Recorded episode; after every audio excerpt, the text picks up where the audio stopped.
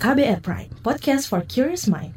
Ketika itu ada keputusan yang kayak begitu, investor harus tahu gitu, oh ada keputusan ini berarti implikasinya apa, dampaknya apa gitu kan. Oh berarti dengan ada kejadian ini orang mungkin akan dulu itu yang bisa investasi saham itu harus modalnya gede sampai puluhan juta baru bisa kita beli deposit di sekuritas. Tapi sekarang 500 ribu.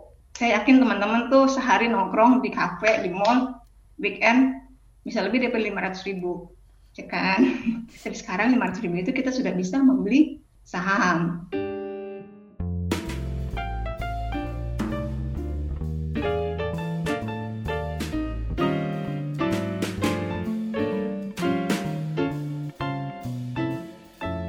Halo, selamat datang di Uang Bicara.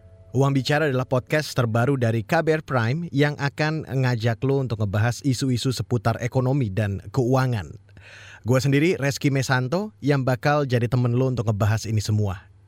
Di sini lo bisa dapetin berbagai informasi, analisis, cerita para pelaku ekonomi, tips-tips, dan tentunya literasi. Dan di episode perdana ini gue mau ngajak lo untuk ngebahas hal yang lagi tren banget di kalangan millennials dan generasi Z alias Zoomer, terutama sejak pandemi. Gak lain dan gak bukan, gue mau ngajak lo untuk ngebahas tentang saham. Jadi tahun lalu saat ekonomi lesu-lesunya, di pasar modal malah riuh kebanjiran 500 ribuan investor baru, ini menurut data Bursa Efek Indonesia. Jadi anak-anak muda ini rata-rata yang mungkin gak bisa ke mana-mana karena pembatasan PSBB dan segala macam, Gak bisa piknik, nongkrong-nongkrong, ujung-ujungnya duitnya numpuk, dan akhirnya pada belanja saham. Coba, ada nggak di antara lo semua yang ikut belanja saham? Emang ya, lihat konten-konten soal saham di sosial media itu bikin ngiler banget. Yang ikut promoin aja dari kalangan influencer sampai anak presiden. Udah gitu, banyak yang pada pamer dapat cuan puluhan, ratusan persen dari saham. Pasti pada overthinking nih, kok bisa ya dapat cuan segitu? Gue kapan dong? Bahkan ada yang bikin slogan investasi saham itu jalan ninjaku. Wow. Tapi ingat ya, hati-hati. Karena nggak semua yang lo lihat di social media itu sesuai dengan kenyataannya. Saham itu investasi high risk alias berisiko tinggi. Bisa untung gede, tapi mesti siap-siap rugi sampai tongpes. Jadi perlu ancang-ancang dan perhitungan buat lo semua yang mau berburu cuan dari saham. Kita bakal bahas semua di Uang Bicara.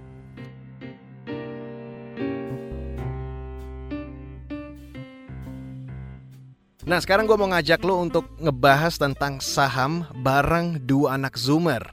Jadi gue mau kasih cerita dulu dari dua anak Zoomer yang udah resmi jadi investor angkatan corona. Namanya Kristo. Kristo ini karyawan swasta di Jakarta dan yang satu lagi namanya Bel. Dia ini masih mahasiswi. Tapi for your information, Bell ini nama samaran. Dia nggak mau diungkap identitas aslinya. Nggak tahu kenapa. Mereka berdua ini cerita gimana awal mulanya bisa tertarik invest saham. Kebetulan gue punya teman kuliah yang udah uh, mulai investasi saham. Gue minta uh, pengenalan awalnya lah kayak gimana sih investasi saham itu.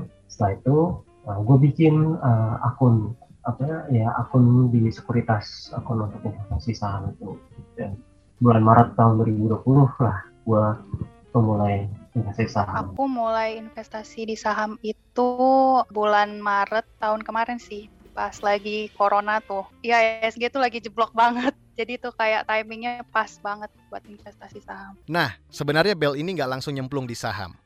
Bel sadar sebagai pendatang baru di kancah pasar modal, dia harus belajar dulu, baca-baca dulu, dan dia juga mulainya pelan-pelan. Awalnya Bel invest dulu duitnya ke reksadana. Awalnya aku tahu pasar modal itu kan aku taunya reksadana. Nah, pas aku udah terjun sendiri di apa investasi reksadana, terus aku uh, pengen nyoba instrumen keuangan lainnya gitu. Jadinya aku nyoba ke saham.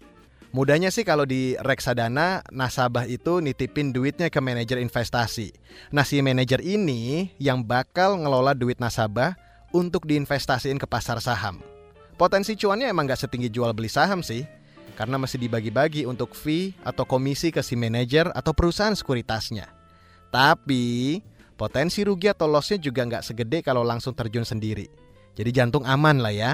Nah, Apa sih alasan Zoomer kayak Kristo dan Bell ini ngebet banget investasi saham? awalnya itu buat dapat passive income gitu dari jadinya punya pendapatan lain selain dari pendapatan yang biasa aku dapat gitu. Nah selain itu juga aku juga buat jangka panjang kan, cuma buat jangka panjang itu buat lanjut kuliah lagi. Wow, keren ya. Eh tapi Bel ngaku emang pernah beli saham karena kepincut postingan orang atau iklan-iklan di medsos. Hati-hati nih ya, sama yang model kayak gini, salah-salah justru bisa kejeblos. Aku juga pernah kayak misalnya orang beli saham ini dan lagi gencarnya saham itu gitu. Nah, pas aku beli itu harganya udah melambung gitu kan. Jadinya aku belinya itu beneran-beneran di harga yang udah tertinggi. Nah, itu gara-gara aku salah, aku malah ngedengerin kata orang gitu. Nah, dari situ aku belajar sih, jadinya nggak nggak bisa kita ngikut-ngikutan kata orang. Jadi kita harus berdasarkan analisis kita sendiri gitu. Gejala yang dialami Bell ini disebut fear of missing out alias FOMO, takut ketinggalan hal-hal terbaru. Jadi misalnya gini, ada postingan saham paling cuan, terus buru-buru beli. Padahal belum tentu untung. Nah, itu tadi pengakuan Bell. Kalau Kristo? Pernah posting profit gitu, saking ya gue butuh pengakuan nih dari temen-temen gue kalau gue bisa investasi saham dan gue bisa cuan segini gitu. Wah, Kristo malah pernah hilaf jadi pemicu FOMO. Tapi syukurlah, akhirnya dia sadar kalau postingan seperti itu bisa ngebodohin orang lain. Sebenarnya profit yang kita dapat itu data pribadi loh gitu. Lebih baik lu posting literasi keuangan lah dibandingkan lu posting profit. Karena kalau posting profit itu orang-orang jadi gara-gara bukan karena bagaimana prosesnya dia bisa dapetin cuan segitu gitu. Kristo sendiri pernah cuan, tapi dia juga pernah rugi. Tapi ya dia nggak baper karena udah tahu resikonya. Pernah rugi juga di saham rokok. Sebenarnya setiap orang itu punya selain target cuan, dia juga punya target target lossnya kalau misalkan ruginya 100 ribu oke okay nggak maksudnya di toleransi nggak? Gitu. kalau gue toleransi aja. Selama gue cuman bisa lain yang kayak kayak gitu. Jadi ibaratnya gue di backup gitu dan lain jadi buat Kristo saham tetap instrumen investasi yang paling menarik. Karena kalau jago ngelolanya udah pasti. Cuannya juga berlipat-lipat. Kalau Kristo bilang saham itu jalan ninjaku. Gue nggak nyangka ternyata instrumen investasi ini tuh menghasilkan duit gitu. Gue nggak ngerti. Jadi gue kadang-kadang buka portofolio sorry ya gue bukan maksud sombong atau apa uh, eh, gue buka portofolio gue naruh duit segini dalam beberapa bulan kok gue bisa mendapatkan 20 juta tanpa ngapa-ngapain gitu. Jadi uang gue bekerja banget gitu. Dan gue menarik ya cerita para zoomer angkatan corona ini. Gue jadi kepikiran pingin nyobain investasi saham. Lu juga nggak? Tapi bentar Jangan-jangan kita cuma kena gejala FOMO doang nih. Mesti belajar dulu. Mendingan sekarang kita tanya-tanya ke perencana keuangan alias financial planner tentang gimana caranya mulai investasi saham yang aman.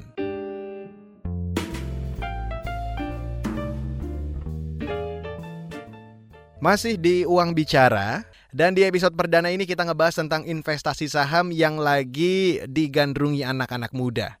Dan sekarang gue mau ngajak lo untuk dengerin obrolan gue sama seorang financial planner. Namanya Joyce Taurisanti. Dia ini dulu juga jurnalis belasan tahun loh di pasar modal. Mbak Joyce, gimana nih tanggapan Mbak Joyce ngeliat anak-anak muda pada antusias jadi investor saham? Bagus banget kan ya. Jadi teman-teman anak-anak muda tuh udah sadar, oh kita ada produk lain selain tabungan dan deposito. Ada reksadana, ada ori. Ori sekarang satu jutaan udah bisa. Itu kita udah terjadi namanya demokratisasi investasi. Reksadana yang tadinya 500 juta udah turun dari 250 juta sekarang 10 ribu. Coba Van, beli reksadana 10 ribu. Sama kita ngopi, mahalan mana?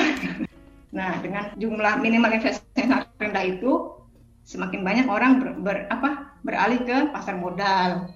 Sama kayak reksadana. Dulu itu yang bisa investasi saham itu harus modalnya gede, sampai puluhan juta baru bisa kita beli deposit di sekuritas. Tapi sekarang 500 ribu. Saya yakin teman-teman tuh sehari nongkrong di kafe, di mall, weekend bisa lebih dari 500 ribu. Ya kan? Tapi sekarang 500 ribu itu kita sudah bisa membeli saham. Nah di situlah terjadi pergeseran. Jadi itu semakin mudah diakses, semakin murah. Oh oke, okay. berarti bisa dibilang fenomena ini karena pasar modal makin inklusif ya? Anak-anak muda dengan modal ratusan ribu bahkan puluhan ribu udah bisa beli saham.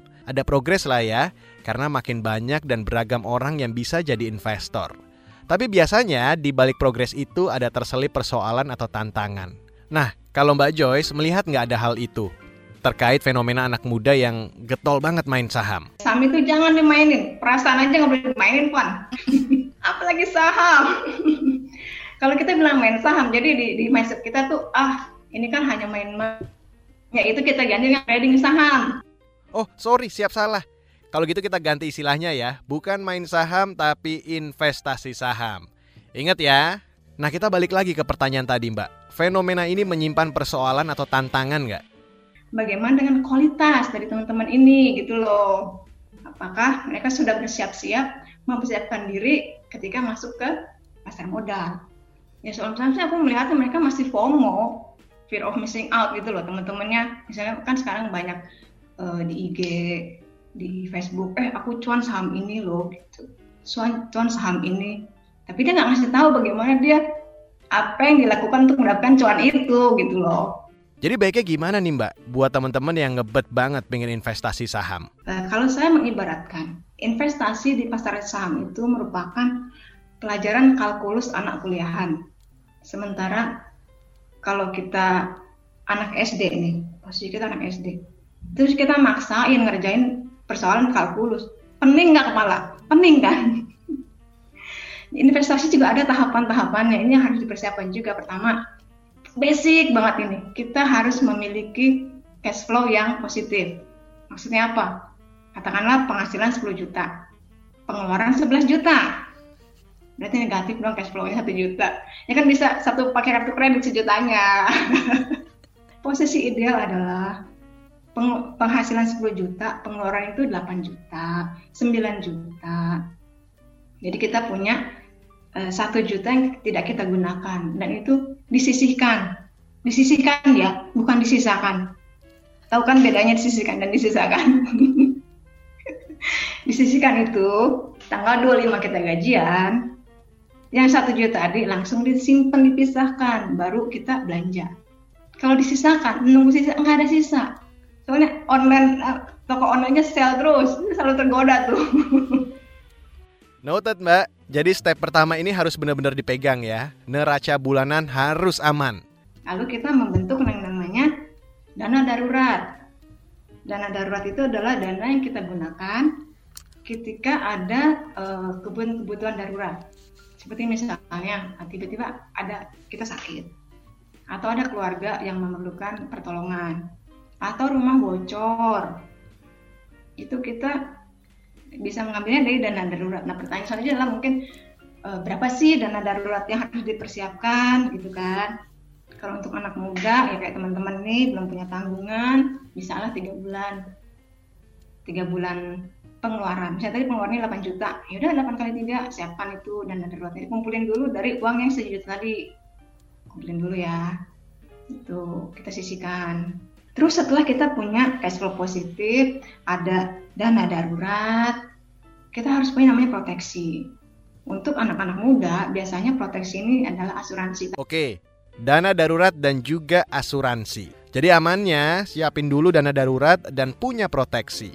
Setelah ini ready, bisa langsung luncur investasi saham. Ya kan, Mbak? Jangan langsung masuk ke kalkulus.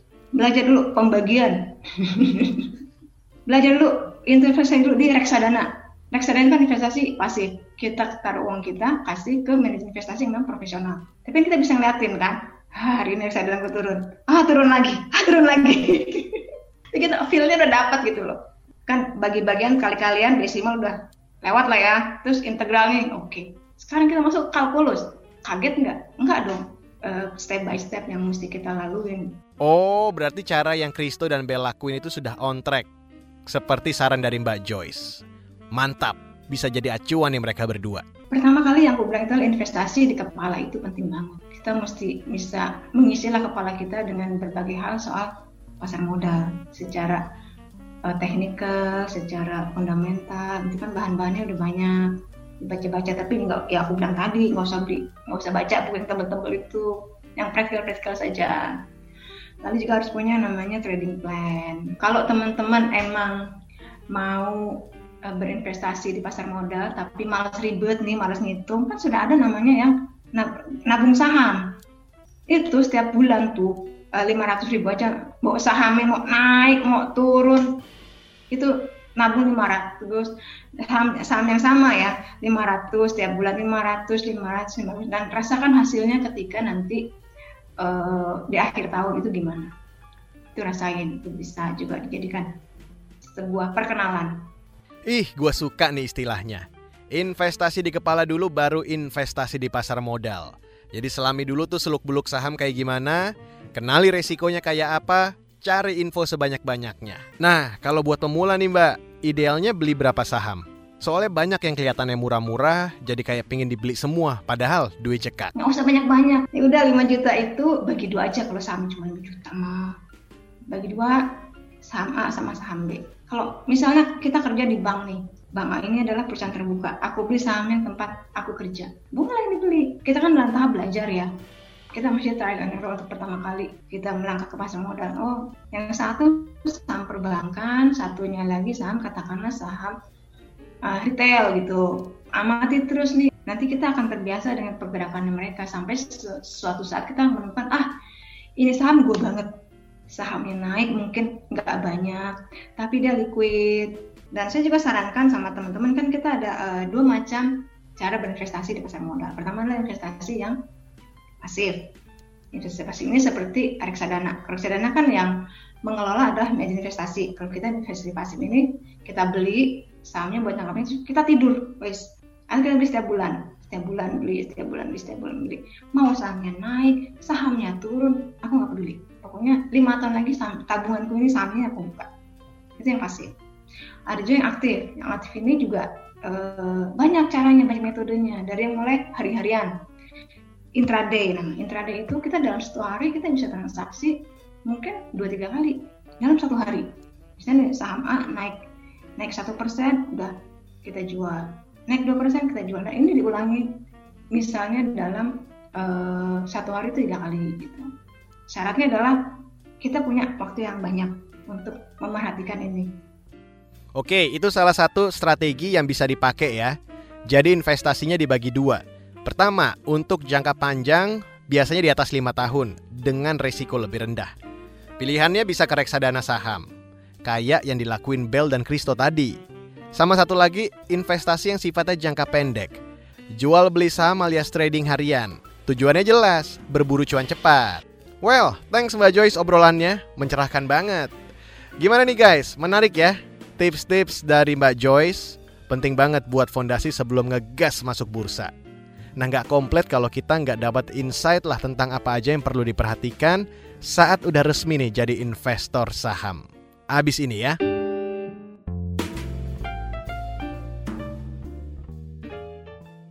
Kita kembali lagi di Uang Bicara dan di bagian akhir ini gue mau ngajak lo untuk dengerin obrolan gue bareng pengamat pasar modal yang juga pemimpin redaksi Kata Data. Mas Yura Syahrul. Hai Mas Yura, apa yang harus diperhatikan oleh investor milenial dan zoomer ketika masuk pasar modal? Investor milenial ini harus berani punya peluang untuk berinvestasi saham baik jangka panjang ataupun jangka pendek dan peluang itu lebih besar di jangka pendek. Karena ibaratnya uh, ada istilah dari salah satu apa perusahaan big apa giant e-commerce gitu kan. Mulai aja dulu gitu misalnya kan gitu loh. Ya mulai dulu aja gitu. Gimana dia gimana orang tahu atau dia tahu kompleksitas berinvestasi saham itu. Gimana dia tahu bisa dapat uh, cuan dari investasi saham itu kalau dia nggak mau coba dulu gitu. Dan cobanya juga mungkin di investasi-investasi apa yang horizonnya jangka pendek gitu. Kalau kalau jangka panjang kan ya sama aja bohong. Maksudnya dia baru ngerasa oh untung juga ya main saham. Baru dia ngerasain lima tahun lagi 10 tahun lagi kan ngapain gitu kan gitu. Berarti bisa dibilang ini semacam belajar cepet ya mas. Jadi nggak apa-apa kalau langsung jual beli saham atau trading harian. Kalau rugi ya hitung-hitung buat belajar. Yang terpenting uang yang dipakai harus uang sendiri bukan minjem. Tapi uang yang emang nggak bakal kepake. Istilahnya uang dingin. Jadi kalau rugi ya ditangisin dikit boleh lah tapi terus diiklasin, anggap aja biaya belajar. Ada nggak mas poin-poin lain? Jangan cuman uh, memelototin layar transaksi itulah kira-kira gitu. Karena itu investornya akan kemudian uh, akan ikut gelombang gitu ya, ibaratnya kayak orang hanyut lah kira-kira gitu kan, gitu nyemplung ya udah dibawa ke sana kemari aja lah gitu. Yang tujuannya pasti nggak akan tercapai. Kalau bagi saya sih yang mungkin jadi bisa jadi pegangan itu adalah sebenarnya harus banyak mendapatkan informasi begitu. Jadi pokoknya akses terhadap berbagai macam sumber informasi lah gitu, baik lewat media news, baik lewat eh, komunitas-komunitas saham begitu di di platform di websitenya bursa juga di situ juga selalu ada informasi terupdate mengenai emitennya begitu kan gitu. Kemudian juga satunya lagi ya mesti mulai belajar-belajar begitu uh, dengan apa namanya itu kondisi Hmm, gitu guys. Jangan mantengin layar HP mulu. Ngeliatin pergerakan saham sampai lupa mandi, lupa makan. Santai aja. Soalnya kalau masih pemula gampang banget kena FOMO. Terus tradingnya ugal-ugalan, nggak pakai analisis karena cuma ikut-ikutan doang. Nah, cari info sebanyak mungkin tentang kinerja perusahaan, kondisi ekonomi nasional dan global, sampai kebijakan-kebijakan terbaru. Karena itu semua berkaitan. Tapi mungkin perlu dikasih contoh nih mas, gimana info-info soal kebijakan gitu bisa ngebantu investor saham? Misalnya begitu, kemarin eh, Bank Indonesia mengeluarkan kebijakan pembebasan uang muka KPR dan kredit kendaraan bermotor begitu. Jadi orang kalau mau beli rumah atau beli apartemen atau beli ruko mengajukan kredit ke bank dia bisa tanpa uang muka gitu, tanpa nyetor uang muka uh, yang selama ini berlaku kan kalau saya nggak salah terakhir itu berapa uang muka 30 apa 20 persen gitu kan dari total nilai kredit gitu kan gitu. Nah ketika itu ada keputusan yang kayak begitu, investor harus tahu gitu, oh ada keputusan ini berarti implikasinya apa, dampaknya apa gitu kan. Oh berarti dengan ada kejadian ini uh, orang mungkin akan uh, berlomba-lomba gitu uh, mengajukan kredit KPR ke bank begitu. Nah dengan kayak begitu apa? Oh berarti pembelian rumah akan meningkat gitu kan gitu. Oh akan banyak orang yang beli rumah. Atau akan banyak orang beli apartemen gitu. Oh kalau dengan kayak begitu berarti apa? Oh berarti laku dong dagangannya perusahaan properti gitu kan gitu. Oh kalau laku dagangan perusahaan properti nanti kinerjanya ini, kinerja keuangannya dia, pendapatannya dia tahun ini mungkin akan meningkat gitu kan. Oh kalau pendapatannya meningkat, oh berarti ini sahamnya pasti akan naik nih gitu. Beli saham emiten properti gitu. Bener juga ya, berarti investor harus sering-sering update berita karena naik turunnya saham tuh bisa banget dipengaruhi kebijakan pemerintah, kejadian di masyarakat, atau segala hal yang dapat mengubah sentimen pasar. Nah khusus untuk teman-teman yang ngebet trading harian nih, ada saran nggak mas biar aman dan cuan? Sebaiknya hindari saham-saham sifatnya saham-saham goreng. Maksudnya gorengan ini apa sih? Ya saham-saham yang rumor, sementara kita lihat ini bisnisnya gitu-gitu aja atau nggak jelas atau apa tiba-tiba kok harga sahamnya naik atau apa begitu itu itu bisa jadi sahamnya lagi ya lagi digocek-gocek lah kira-kira gitu kan seperti apa. Nah, mengenali saham gorengan ini perlu kejelian guys. Kadang kan berseliweran tuh saham-saham yang basisnya rumor doang. Istilahnya dipom-pom. Gencar dipromoin biar pada beli terus harganya naik drastis. Padahal kinerja perusahaannya selama ini sih biasa-biasa aja. Gimana nih mas, biar investor pemula bisa bedain saham-saham yang sehat dan yang gorengan? Untuk menganalisa sebuah saham itu ada dua, gitu kan. analisis teknikal dan analisis fundamental.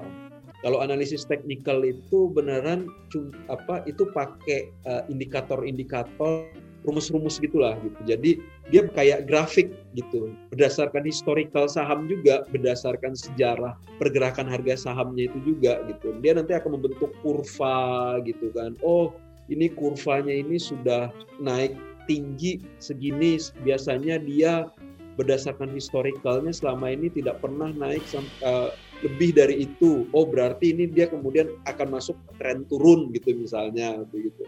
Makanya kemudian ada istilah-istilah misalnya overbought Overbought itu misalnya udah jenuh beli gitu ketika udah udah kayaknya udah nggak bakal dibeli lagi tuh saham berarti itu trennya pasti akan turun gitu. Kalau analisis fundamental fundamental dari perusahaannya kinerjanya berarti dari sisi rencana perusahaan itu juga ngeliatin misalnya manajemennya gitu. Jadi uh, ketika berbicara mengenai menganalisa fundamental perusahaan ya yang dilihatnya itu gitu. Gimana kinerja keuangannya bagaimana progres penjualannya sejauh ini bagaimana beban operasionalnya utangnya gede enggak labanya berapa gitu ya gitu.